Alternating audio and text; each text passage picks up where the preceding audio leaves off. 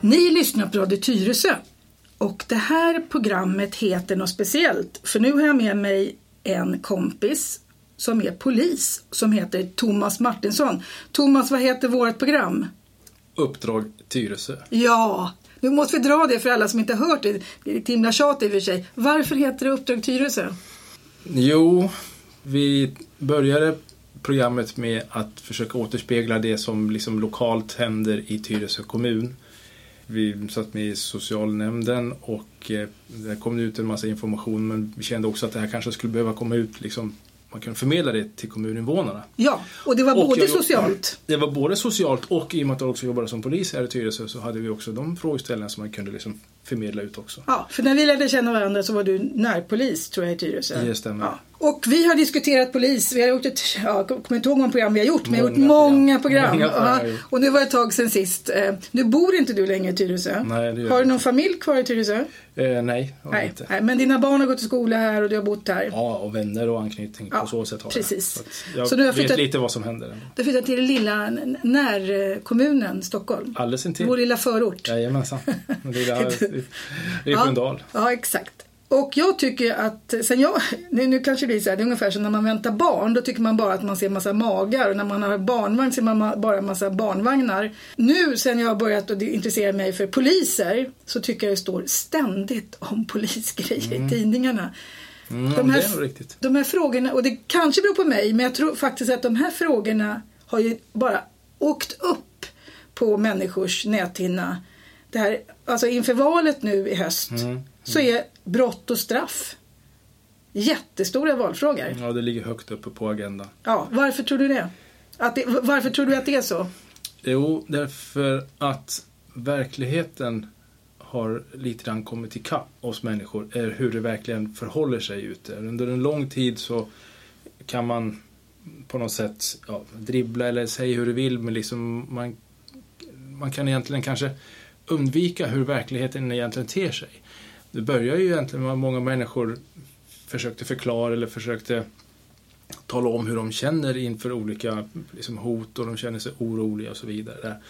Och när man gjorde det så var många andra olika grupperingar ute och, och menar på så där kan man inte säga utan då, då har man fascistoida eller eh, ås- åskådningar eller Man, kan, man kastar massa epitet. man kastar, epit, man kastar en massa epitet på människor som inte, kan, som inte många, som, många inte är ens i närheten av. Men de hade behov av att uttrycka att men det här är inte, liksom, det här, det är inte hållbart längre. Nej. Vi kan inte gå ut längre för det, det är eh, Kriminella gäng. kriminella gäng och många var invandrargäng. Ja. Och om man då ska påpeka liksom det här då blir det, en blir känsligt och påpekar man det då fick man epitet på sig om man främlingsfientlig. Och när det sen slår över och människor inte får gehör för att man kan få uttrycka någonting som man känner oro över. Då växer olika partier. För som, som ett exempel eh, Sverigedemokraterna som har påpekat det här. Ja, ganska Väl- länge. Ganska länge och var klart först ute. Och de vart också väldigt mycket eh, brunmålade och man fick, var fascistoida och främlingsfientliga och så vidare. Men ser man till idag så har ju alla de etablerade partierna eh, liksom gått in och lagt förslag som på den tiden är långt bortom den gränsen som då Sverigedemokraterna där och då hade.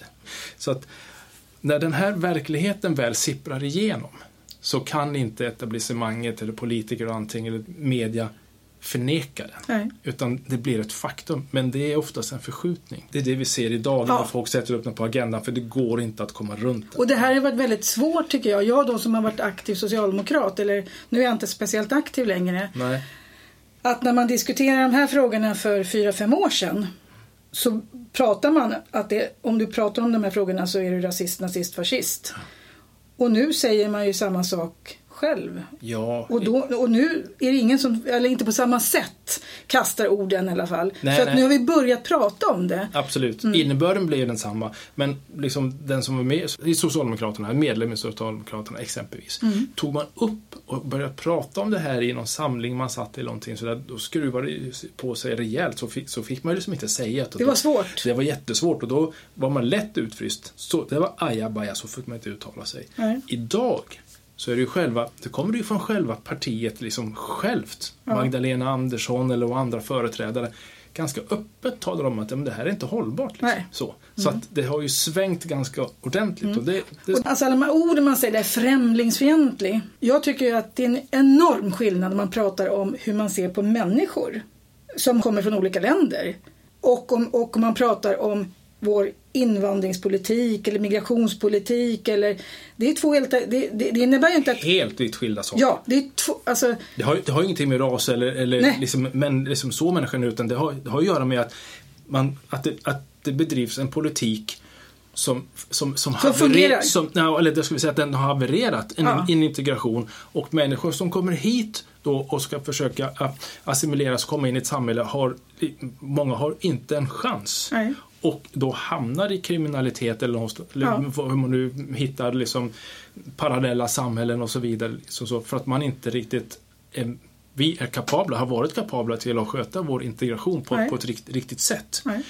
Och då blir det plötsligt ett lika med tecken med att om man kritiserar och pratar om migration och integration då är, det, då, är, då är det lika med tecken med att man liksom då är liksom, Mot främlingar. Mot främlingar. Och det, för mig är det en helt absurd jämförelse. Ja, och Thomas, det, det tycker jag är liksom bra med dig. Du, du pratar norrländska, Ja, ja. I den, lite grann. i- Du lite är uppväxt i. Kiruna. Ja, det stämmer. Ja.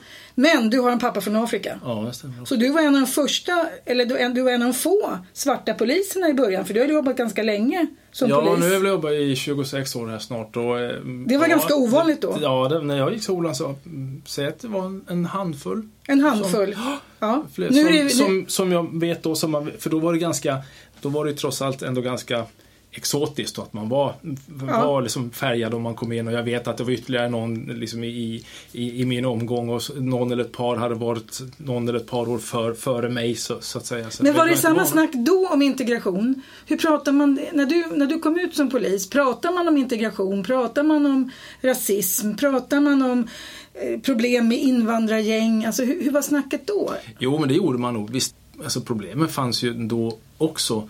Men de var lite mer lokala. Och vi pratar i Stockholm så finns det ju, som vi nämner, Fittja, Norsborg, Tensta, Rinkeby Ja. och, och så vidare. Och där fanns ju problematiken liksom så, fast den var mer lokal. Och eh, jag jag menar, men visst var ju det, för jag menar då hade vi ju liksom uttalat, det var ju liksom gäng, både rasistiska gäng och sen så var det invandrargäng och de var ju på varandra liksom i tre. Så visst fanns ju diskussioner där då. Men problematiken var ju inte på samma sätt i, i någon slags mängd kontra N- när kom det här enligt dig? Alltså hur såg verkligheten ut tycker du? N- när blev det här ohållbart då? Eller vad ska man säga, ohållbart? När blev det så mycket så att, man, att liksom, vem som helst började prata om det här? Det är, lite, det är lite svårt att sätta just en gräns för det. För att om vi tar Malmö, i Skåne har vi Malmö, Landskrona och vissa städer där som har hade väldigt stora eh, stor mängd invandrare, olika grupperingar. Kommer, det var albaner, kosovoalbaner och de kommer från olika... Och de bosatte sig i vissa städer. Och Ja. Generellt då, som var det mycket som är klassiska, det var kanske Borlänge, Landskrona, Malmö. Det finns flera liksom så, men jag bara tar ett par städer. Och där lokalt har ju också det varit stora problem. Men det har varit lokalt, liksom, det, har inte, det har inte nått riks... Har man pratat om det då? För, för det här, Ja, de, loka, de lokalt där nere har, har försökt framföra det och liksom på, påtala det liksom mycket. Men det har inte nått från början så nådde det inte det riksnivå. Så, så, eh, så att det blev mer lokalt. Sen så nådde det mer riksnivå när eh, Sverigedemokraterna började fånga upp det här och då började det som få mer spridning och sådär. Så att det här är inte bara kopplat till 2015 när, när När man vände Nej, svensk migrationspolitik. Exakt, precis när man Mm. när de här börjar liksom strömma in väldiga mängder. Liksom så. För där kan man ju se ett ganska klart liksom så, liksom när, när de kommer in och så, så kan man säkert mäta där, därifrån. Men det här har ju pågått, alltså inte integrationsproblematiken har pågått i många, många, många år. Ja. Så, eh, så att det, är det, är, Vi- vi har det är inget någon- nytt från 2015 Nej. men det blev väldigt påtagligt mer tydligt när man liksom inte har en struktur. När man inte har, har en, ett mottagande som är i närheten av att ta hand om de som kommer hit. Och då Mm. kan man inte det så leds det per automatik och det är vetenskap och finns över hela världen. Så är kriminalitet och allting, det, det står precis på andra sidan gränsen och fångar upp väldigt många. Därför vi inte haft jobb heller. Man har inte kommit in. För, för det, alltså när, när vi diskuterar de här frågorna så blir det väldigt svårt tycker jag. För att det, det här är ju liksom det här är ju hot stuff att prata om. Men om man då pratar med människor som ja, lite äldre som kom hit på 60-talet, 70-talet, då hade vi arbetskraftsinvandring. Exakt. Då kom man från Grekland och Jugoslavien och så nästa dag började man jobba på, På bandet någonstans. Ja, någonstans. För man behövde väldigt mycket arbetskraft på Jajamensan. Volvo eller Saab eller vad det var. Eller på läkemedelsbolagen i Södertälje. Så att det har ju varit då, de människorna hade inget problem egentligen att komma in. De bodde också i och för sig kanske gans- ganska segregerat men inte lika segregerat för de umgicks ändå på skolorna var mer blandade och så vidare. Det som är svårt idag det är ju att om man nu aldrig kommer in på arbetsmarknaden och aldrig får ett jobb så finns det en arbetsmarknad som alltid är öppen för alla. Dygnet runt. Kriminalitet. Jajamensan. Ja. Och det är Och- lätt till att ta det och man tjänar pengar ganska fort Ja. och du får en, en Status. samhörighet och, och gemenskap i grupperingar och du får en status. Ja. Så det, det är fort du samlar dig som en, liksom, du får en tillhörighet. Ja. Och den är väldigt svår att bryta. För sen, sen ska jag väl lägga till ett fa- faktum till. Och arbets, arbetskraftsinvandringen, det var ju många från Finland och många från Jugoslavien och, och, och, och, Grekland och, och så. Men nu har ju också det ökat väldigt mycket mer från Mellanöstern. Där, du också, där man inte kan bortse ifrån religionen. Eh, i islam. Jag har ingenting emot islam som, som så, in, inte alls.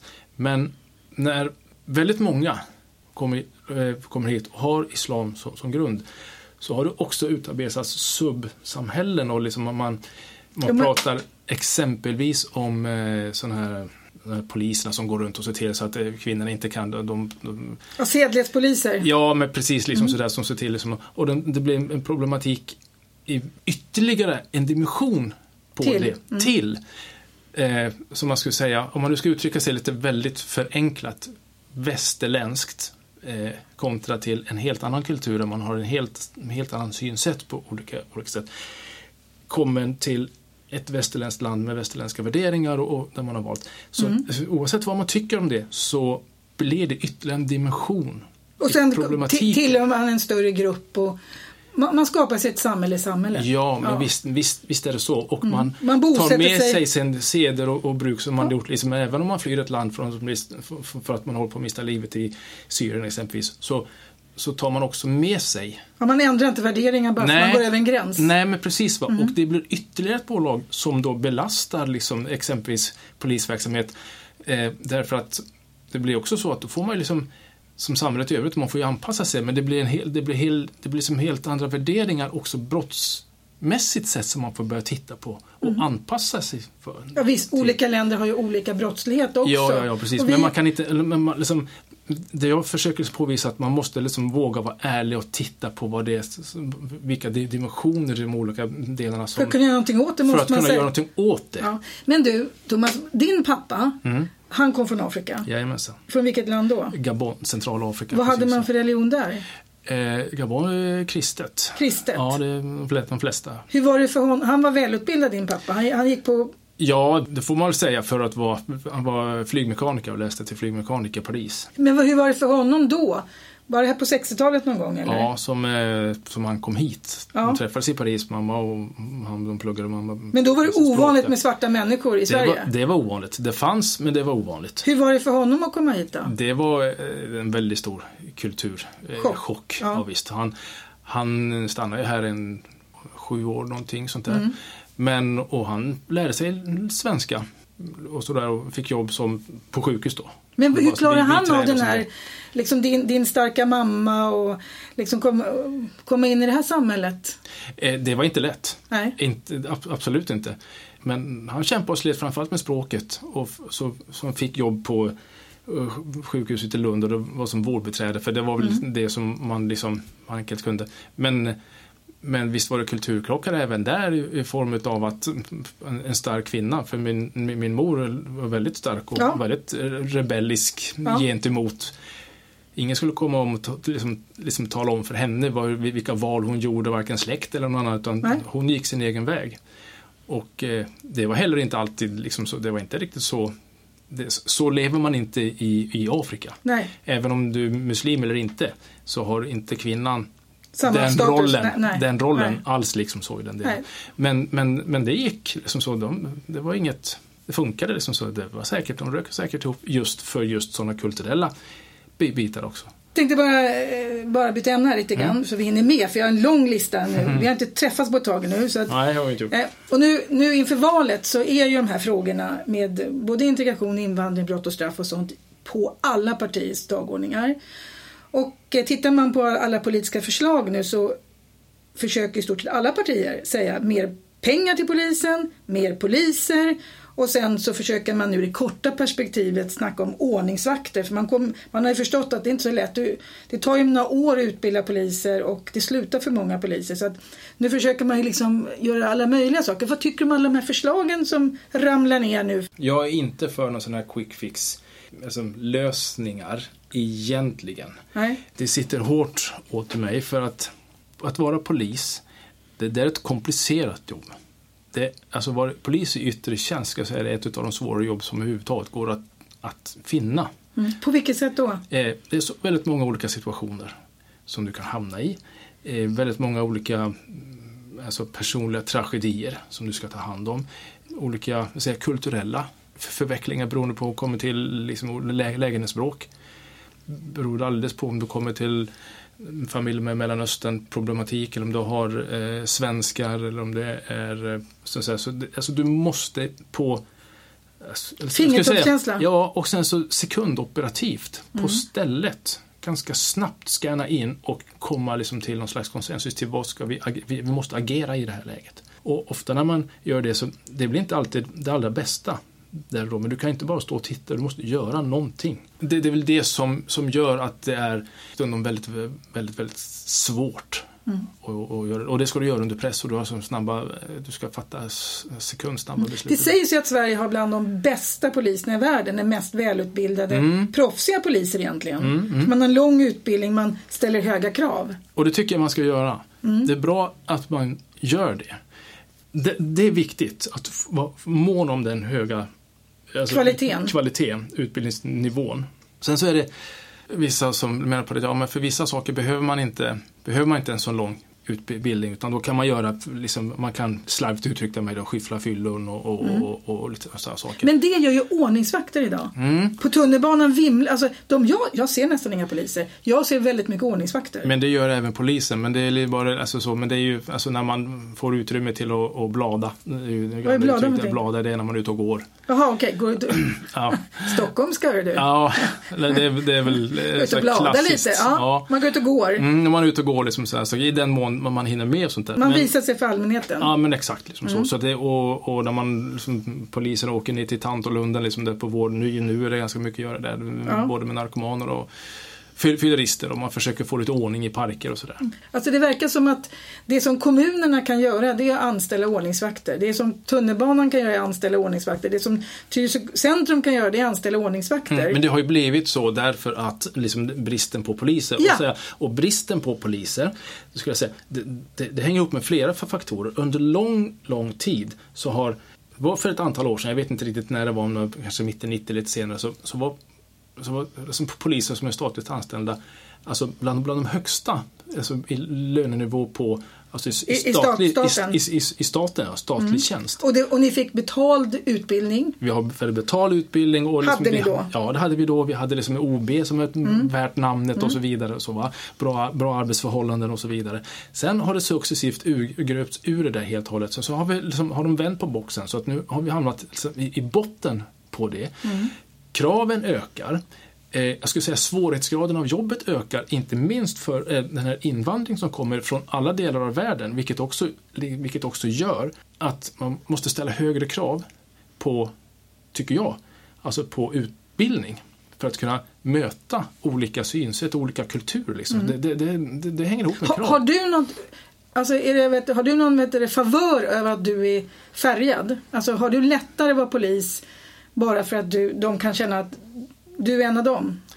Eh, generellt nej, det skulle mm. jag säga. Men samtidigt så finns det en bit som, i mig som säger ja. För visst har jag haft lättnader ibland av folk som ser när man har jobbat i, i Fittja där jag började då som jobbade. Liksom. Så kunde man bara, mitt utseende så, så fick jag liksom, då kom de fram till mig och kunde känna liksom Hej brorsan! Hej, vad en blatte som är polis. Mm för så uttryckte de sig. Och, och, och, och kände då väldigt liksom en samhörighet. Ja. Så absolut, vi, av bara åsynen så kan jag ibland ha en fördel.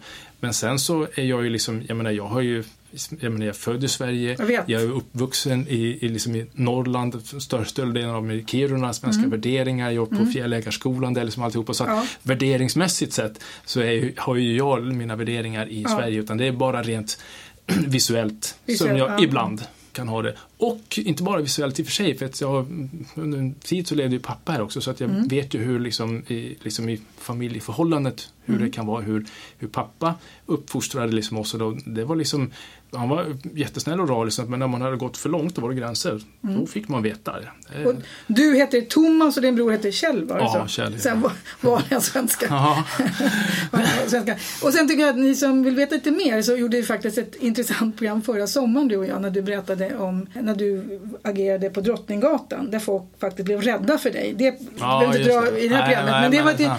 ni, ni, som, ni, ni kan googla på, det här programmet så kan ni få höra historien när faktiskt de, de du skulle hjälpa trodde att du var terroristen. det är jag, det är jag precis, för det var ju chockade människor, det kan man förstå. och, sen, och Utöja och sånt så var det ju faktiskt någon som var utklädd till polis. Nu, Då var mitt utseende som precis i just den sekunden Ja. var precis, oj, här är den bild som många har, det som Ja. att det är en terrorist som är färgad och mörk och jag kommer in det var första gången sa du?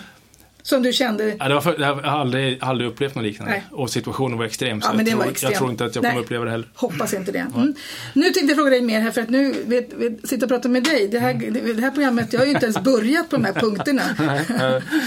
Ja, sen, det är måste, kul. ja, sen måste jag ju fråga dig, Anders Thornberg heter er nya rikspolischef. Mm. Vi har ju pratat om er gamla rikspolischef, vi pratar inte så mycket om honom för han var ju inte så populär. Hur tas Anders Thornberg som är gammal polis själv? För han, det är väl en av de första poliserna som blivit rikspolischef? Mm. Om inte den första. Den första.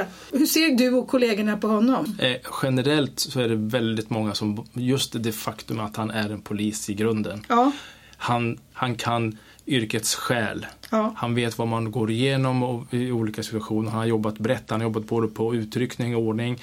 Eller ja, ordningen eh, med spaning, eh, narkotika. Han, han, han har bred botten. ni har förtroende för honom? Han, han inger förtroende och det jag hör på flera olika håll det är liksom att skönt, äntligen någon som har förutsättningar att förstå verksamheten. Det är byggkloss nummer ett. Ja. Och det var roligt, jag hörde på honom, han, han var med i någon rapport eller agenda eller vad det var för någonting. Då sa han så här att eh, jag, jag, jag kan lova er en sak, jag kommer alltid säga sanningen.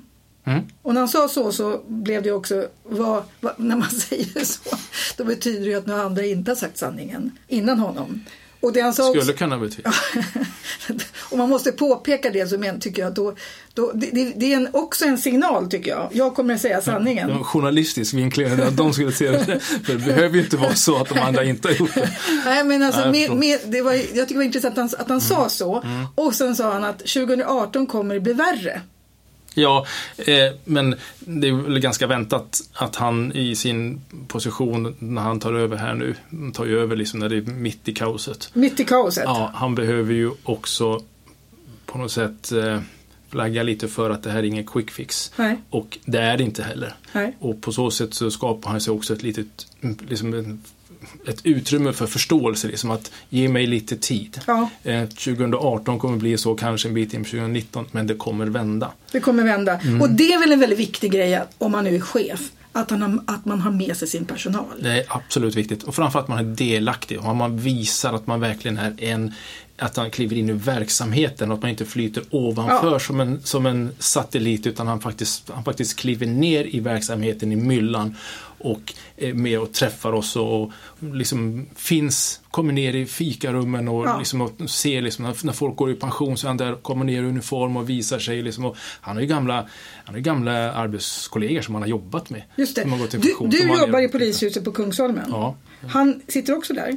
ja det gör han. Har du träffat honom? Ja, det har jag gjort faktiskt. I Ja. korridoren bara eh, som telefon. Eh, verkar vara en mycket sympatisk eh, person. Vad kul. Framför allt så jag st- med stor tillförsikt fram liksom mot vad han kan åstadkomma. För att jag, jag, själv känner en, ett stort förtroende för honom. Det måste jag säga. Mm. Det är liksom. jätteroligt, Och han, ja. Men just, just att, att sympatisk, ja, det, det är ju en ingrediens. Men vad viktigare är att han verkar på något sätt veta vad det handlar om. Och han Mm. sträcker också ut en hand till, till eh, han säger att facket exempelvis, det är viktigt. Vi måste liksom på något sätt hitta På- ja, en väg. precis. Ja, Mm. han, han sträcker ut händer liksom till att det här måste vi göra tillsammans. vad kul, för det, För det, sånt inger förtroende för Ja, mig. och det måste man ju känna liksom, sin, Mm. att man gillar sin ledning.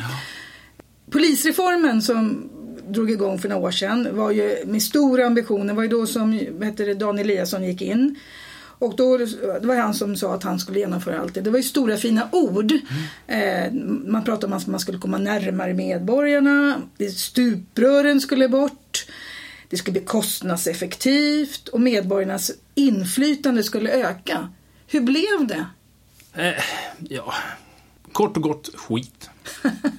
för, för att uttrycka Ja. mig krasst. Ja. Det enda som i sådana fall liksom har, har lyckats och som ter sig som det viktigaste i myndigheten, då inte verksamheten, det är att kostnadseffektivt. Har, har det blivit det? Eh, ja, liksom, jo, det kan man väl säga att det har blivit därför de har skär ner på allting. Liksom. Det, Jaha. alltså de, de tillsätter inte nytt och man är väldigt noga med att hålla i, i, i de ekonomiska eh, Ramarna? eh, ramarna och, och skacklarna. Men det stuprören skulle ju bort.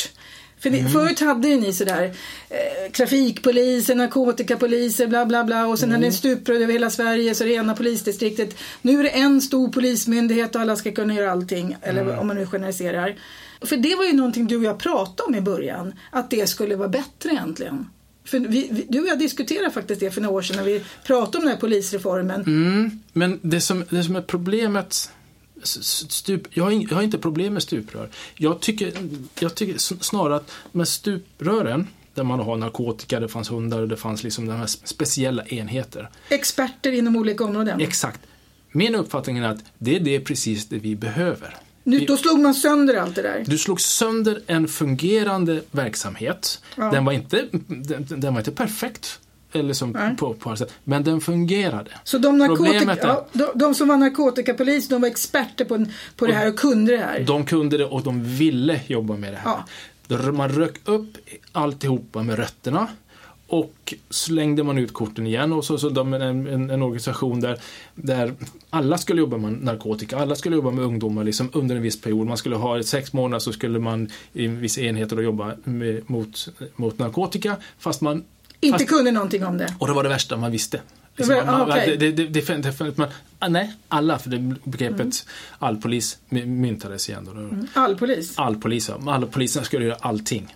Liksom polisen skulle göra allting. Man skulle inte ha det låter sådana speciella- fullständigt idiotiskt. fullständigt idiotiskt. Mm. För framförallt så drivs en verksamhet framåt av intresse. Ja. Och får du kunskap och du får, får intresse. Liksom. Och, och, och, då, och då kommer du också få resultat. ja, du får ju resultat. Mm. Problemet med stuprören, och som har varit under, under som var problemet framförallt då på, för rikspolischefer och så vidare, var att de hade varit 21 polismyndigheter, om det var 28 Mm, eller 21 kanske det var. Jag minns inte riktigt. De var i sig så starka så även om det fattades beslut uppe på toppen, så Ja, här just ska vi det. göra, så kunde de gå hem på sin kammare och säga nej, så här gör vi här i alla fall. Ja. Och den, De kunde den- inte styra. De kunde inte styra och det är väl det någonstans grunden till att man sen skulle ville rycka upp Polismyndigheten med rötterna för att få en bättre styrning och kontroll för rikspolischefen och göra liksom en nationell tänk. Men det blev ju ett haveri. Ja. Därför att man, man, man, man river inte, i min värld så river du inte upp en fungerande organisation även om de inte är perfekt. Utan du byter ut vissa del, Ja. valda delar tills du har fått en, en, en annan bit. Men nej, det här var det bråttom med, så förbannat bråttom med tydligen.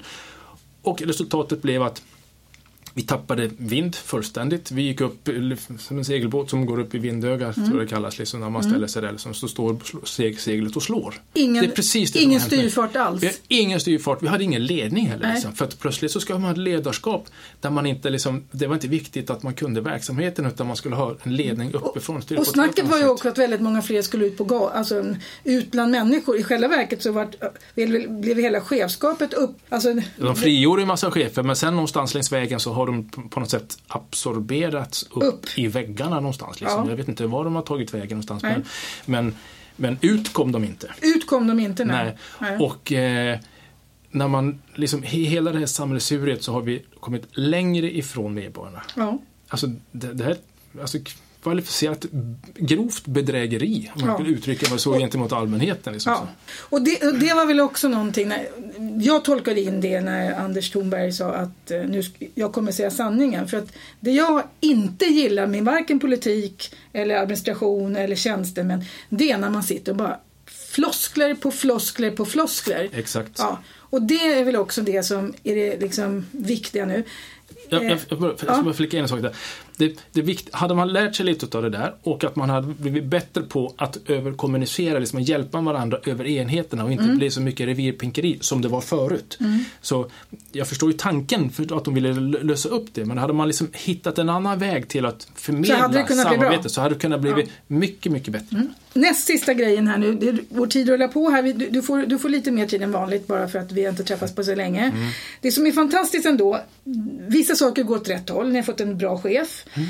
Det har blivit färre skjutningar nu. Alltså viss, viss brottsstatistik går ju åt rätt håll. Mm. Och speciellt tror jag Stockholm syd. Att man har, och vad beror det på att, att det är färre skjutningar nu? jag tror lite grann, först så tror jag vi togs lite grann på sängen, Polismyndigheten. Liksom, dels i en situation där vi inte hade en fungerande organisation. Vi hade sönderslagna eh, e- enheter, allt ifrån narkotika till spaningsenheter och liksom alltihopa. Det, i, i, i, I den vevan Och polisstationen försvann från Ja, de Tyresö. försvann hela alltihopa. Ja. Så det blev fokus på något som vi, vi tappade vår inre kompass gentemot kriminaliteten. I den vevan så växte också de här skjutningarna och Gängkriminaliteten. gäng, precis, de fick väldigt mycket mark. Och det blev väldigt mycket liksom, de, det var väldigt mycket eh, områden som man plötsligt skulle, liksom, det här är vårt område, här ska man börja sälja narkotika kunde jobba på. ostört. De kunde jobba ostört och sen så blir det då lite konflikter däremellan Mm. och man hade heller inga problem att ta, ta till vapen och skjuta Nej. Inte nog med att den gamla organisationen dog, man ändrade den, utan all kompetens, erfarenhet försvann ut också för att man, människor placerades ut på, liksom, Ja. det, fanns, det fanns ingen styrning av den kunskapen Men och kompetensen. nu har man tagit många. Nu har man- nu har man gjort I det. Södertälje har man gjort ett jättebra jobb. Ja, I Södertälje var man först ut och man har gjort ett jättebra uppe i, i eh, Tensta-Rinkeby där uppe. Och liksom, då för att jobbar man har- ihop flera myndigheter. Man använder Kronofogden. Ja, det, vi, vi, vi, vi har en lite grann av en guru som heter Gunnar Appelgren i det här som är en fantastisk person på att organisera och eh, driva en verksamhet gentemot det här. Och det här det, det, man måste jobba systematiskt och man måste jobba långsiktigt och man måste få Man går ihop flera myndigheter tillsammans va? Ja, det, dels gör man det, men sen så organiserar vi oss själva Okej. eh, in, internt på ett, ett, eh, ett spetsigt sätt så att säga. Och precis som du säger, alltså kommunalt och liksom, Mm. man jobbar fler. Men framförallt som jag har förstått det, det börjar med så, så spetsar vi till vår, vår egen bit. Men det, det krävs un- underrättelse, det krävs spaning och sådär. Så det här är verkligen ingen quick fix. Nej, inga quick quick. Inte Nej. alls, men det börjar ge resultat för det är ju vissa grupperingar som man sen vet som håller på Och man, nu har och man satt och så in... vidare. Nu har man satt, många, är, många är anhållna, häktade och, och, då, och det räcker med att några, några stycken personer försvinner så går det ju... Så är det ju. Det är ett fåtal människor som, ägnar, alltså, som står för majoriteten av de här brotten. Mm, En sak är att bryta kurvan, men en annan sak måste vi också ha en struktur för att vi ser till så att den bibehålls. Ja. Vi måste ju ta tillbaka mark, liksom att bara att bryta en, en utvecklingskurva temporärt. Eh, Jag höll på att säga, det kan vem som helst. Det, det, är, inte, det är inte det som är det Nej, svåra. nej. Det- det är hålla i svåra det här. är uthålligheten. Ja. Vi måste hitta en struktur någonstans längre Ja. så, att, så att vi kan fortsätta skapa trygghet. Och där har du och jag pratat väldigt mycket om förebyggande arbete. Det hinner vi inte göra nu. Nej. Jag ska bara ta en sak till. SOM-institutet som är en sån här statistikmyndighet som mäter massa saker. De gjorde en mätning i höstas och då har faktiskt allmänhetens förtroende för polisen ökat från året innan. Året innan, 2016, då var det en 52 procent. Så förtroendet för- polisen var mycket stort, eller ganska stort. Och nu är det 58 procent av invånarna i Sverige då, eller hur man nu räknar, som har ett mycket stort eller ganska stort eh, förtroende för polisen. Hur förklarar du det? Att samtidigt så läser vi varje dag hur det skjuts och mördas och sprängs och så ökar förtroendet ändå för polisen. Varför då? Ja, nu frågar du en person som är i, i grunden rätt skeptisk till sådana här, till såna här Just med anledning av det du säger. Hade det varit, har man gjort mätningen ifrån där man faktiskt kan peka på att skjutningen har minskat och Ja, det hade hade de inte gjort då. Hade de inte gjort då. nej, det är det jag menar. Och framåt. Ja. Då, då finns det för mig en någon slags logik, någon logiskt resonemang till varför det men Jag har läst artikeln, vad, vad de tror att det beror på. Gissa vad de tror att det beror på också. Ja, jag vet inte. En del så som jag tänker på det är väl liksom på vilket sätt eh, media framställer liksom de polisen. Tro, de tror att efter Drottninggatan så blev det väldigt positivt att man löste det här med, alltså då blev ju poliser ja, kärleksbombade. Ja, men så, så är det ju. Det, det, tänkte jag faktiskt inte på. Det är jag också rätt tämligen övertygad om att det har, en, det har garanterat en stor inverkan på det. Ja, och nu någonstans så, så skiljer man på nu tror jag det är politikernas fel eller gamla rikspolischefs fel. Nu är det inte de enskilda poliserna man är in, man tror att ni gör ett bra jobb. Eller man ser att ni har ett helskotta. Så att någonstans har ju förtroendet för er som poliser kanske ökat. För att om, om jag tittar på diskussionen för fem tio år sedan, då pratar man om en ineffektiv polis. Man pratar om lata poliser, man pratar om, alltså, då var det fel på er organisation. Då var det fel ja, på er. Ja, ja men det skilj, du får skilja på organisation och, och, ja, var, och per, på, på, polis. Men man för, pratar om, man, man skrev deckare om liksom, trötta poliser. Alltså, ja. Bilden av polisen har ju inte varit, nu känner man, nu, i alla fall, nu talar jag om hur jag ser. Mm. Men nu är det liksom, nu måste poliser med risk för eget liv hindra skjutningar, ge sig in i utanförskapsområden, deras bilar förstörs, de är tvungna att gå på drottning, alltså den här Drottninggatan. Så någonstans så finns någon slags förståelse för ert jobb, tror ja, jag. Ja, men det gör det. Men jag tycker det, resonemanget faller lite grann på sin egen ja. orimlighet. För att förr, går vi tillbaka några år, för polisen har ju alltid legat väldigt högt. Okay. I, i opinion. Alltså tillbaka, okay. till, tillbaka till tiden. Och jag känner inte alls igen bilden av poliser var, var lata och så vidare. Aha, utan okay. det, det, det, det, är en deckarskapelse. Ja, det, en, en deckarskapelse. Det tror jag också För kanske. att få en dynamik i en, i en, i en berättelse. men, men det, kanske det är rätt i. Men, det är deckarskapelsen. Men, ja. men då var ju inte verkligheten, alltså jag läste väldigt lite om eran verklighet för mm. tio år sedan. Då var det ju via deckarna kanske. Eller polisserierna på TV. Ja men precis det, det, det är ju det som är. Sen så har folk blivit intresserade när, när verkligheten har börjat komma ikapp och så vidare. Ja. Men vi har ju alltid haft högt förtroende. Okay. Så, så, här... så, du har alltid känt att de människor du träffar, de respekterar dig som, som i din yrkesroll? Alltid. Alltid? Ja. Det man har liksom gått in på liksom, det är liksom att man kan en besvikelse allmänt när man ringer till polisen så kommer inte polisen. Liksom mm. så. Det, det, det, är mer en, det är mer en allmän yttring över polisen som, som begrepp mm. inte för in, de poliserna som okay. är på plats och gör ett okay. jobb har man mm. alltid fått liksom, ja men fan vad bra när man har varit där. Sen har man varit frustrerad för att man måste lämna efter fem minuter liksom kanske så ja. och inte kunna ge mer utav Men, men okej, okay, men vad intressant att veta. För, så, för den här äckliga bilden som jag har är ju egentligen från media. Och då kommer jag till mm. den sista frågan och den är störst som jag egentligen borde prata ett helt program om Thomas. Mm. Och nu har vi ingen programtid kvar för att uh, vi måste snart avrunda. Mm. Men det man diskuterar väldigt mycket nu är bild, bilden av verkligheten. För att först så var det så här att man sa att eh, ja, politiker eller media gjorde det förskönande, man pratade inte om problemen och nu har man pratat om problemen jättemycket. Eh, förut hette det utmaningar, nu heter det problem igen. Mm. Och nu alltså, svartmålar man verkligheten. Och då är frågan så här, bilden av verkligheten, hur är den? Alltså, vad, alltså, tycker du att det som pratas om idag, är det närmare bilden? Alltså är bilden närmare verkligheten än förut? Ja, det skulle jag säga. Det tycker du? Ja, det skulle jag säga. I, i, det är ingen svartmålning av verkligheten? Nej, utan det, det är, vi, vi, kommer närmare på hur det faktiskt ser ut. Och vi pratar om minskade skjutningar, ja. Men vi har, vi har misshandlar, vi har rån, vi har stölder.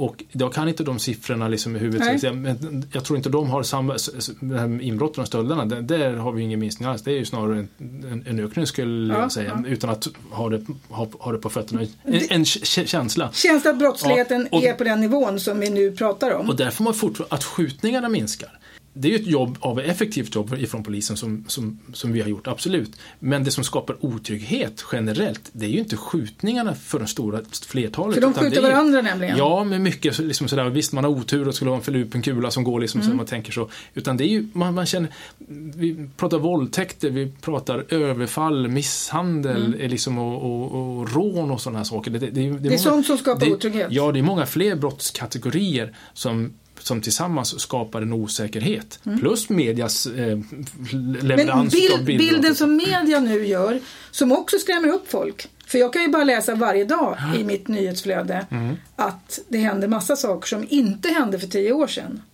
Eller så hände det för tio år sedan fast man noterade eh, för att man inte liksom skrev Ja. om det. Jag vet inte. Eh, Men däremot så tror jag att alltså, människan tål att höra hur verkligheten är. Eh, Jag tror också man har en skyldighet att leverera verkligheten för att man som individ ska kunna, liksom ha, en, en, kunna ha ett ärligt förhållningssätt till hur, hur, hur det ser ut. Mm. Det tror jag det, det är A och O för att man också ska, Ska kunna, kunna ta tag, det. göra någonting åt problematiken. Ja. Så jag skulle säga att liksom, rapporteringen idag är mycket mer nära verkligheten än vad den var för, låt oss säga, inte vet jag, ta exempel tio år sedan. Alltså, Vad bra. Därför Då- då, valde man att välja Då kommer vi tillbaka, nu, nu är cirkeln sluten. Vi började faktiskt med det här programmet. Mm. Är, det här, är det bra eller dåligt att det här är en valfråga? För det var ju det vi pratade om, att de- de här frågorna är ju nu nära valet. Jag skulle, jag skulle säga så här. Det är en bra fråga därför att det är en fråga som engagerar människorna, alltså medborgarna i samhället. Ja. Så länge det är en fråga som engagerar människor så är det också den viktigaste frågan. Bra, bra. Du får bli ditt slutord Thomas, för nu har vi hållit på med, långt mer än vad vi ska få hålla på. Det- Det är så med dig tycker jag. Att varje gång vi börjar prata, jag tänkte vi ska prata lite grejer. Sen finns det ingen... det är svårt. Man, man, man går igång. Man, Ja, ja, ja, ja. det. Thomas, det är jättekul att du kom hit igen. Du, du, du får besöka Tyresö mer tycker jag. Och eh, jag har ju faktiskt börjat program med, med din kollega Lars Alvasjö. Ja, just det. Han, Och han bor ju granne med mig, så det är bara så lätt. Så att det gäller att du hör av dig så att vi, vi, får, vi det. vi får veta hur det är inifrån stan. Vi startade ju tillsammans någon gång i Ja. tiden. Vi började ju Ja. med det här. Som så här Och att, det- nu ska jag tala om för lyssnarna, vi har en egen podd. Så söker man på, på i, där poddar finns Mm. i, i iTunes så heter det Uppdrag Tyresö. Mm. Så det är en ren podd som bara handlar, och där är ditt och mitt foto faktiskt. så där. Ja. Ja, bra. Nej, gå in och lyssna där. Ja, bra. Det är roligt att göra program. Ni har alltså lyssnat på vad då? Uppdrag Tyresö Med mig, Ann Sandin Lindgren. och med mig, Thomas Martinsson. Och det här är alltså Radio Tyresö 91,4 på återhörande.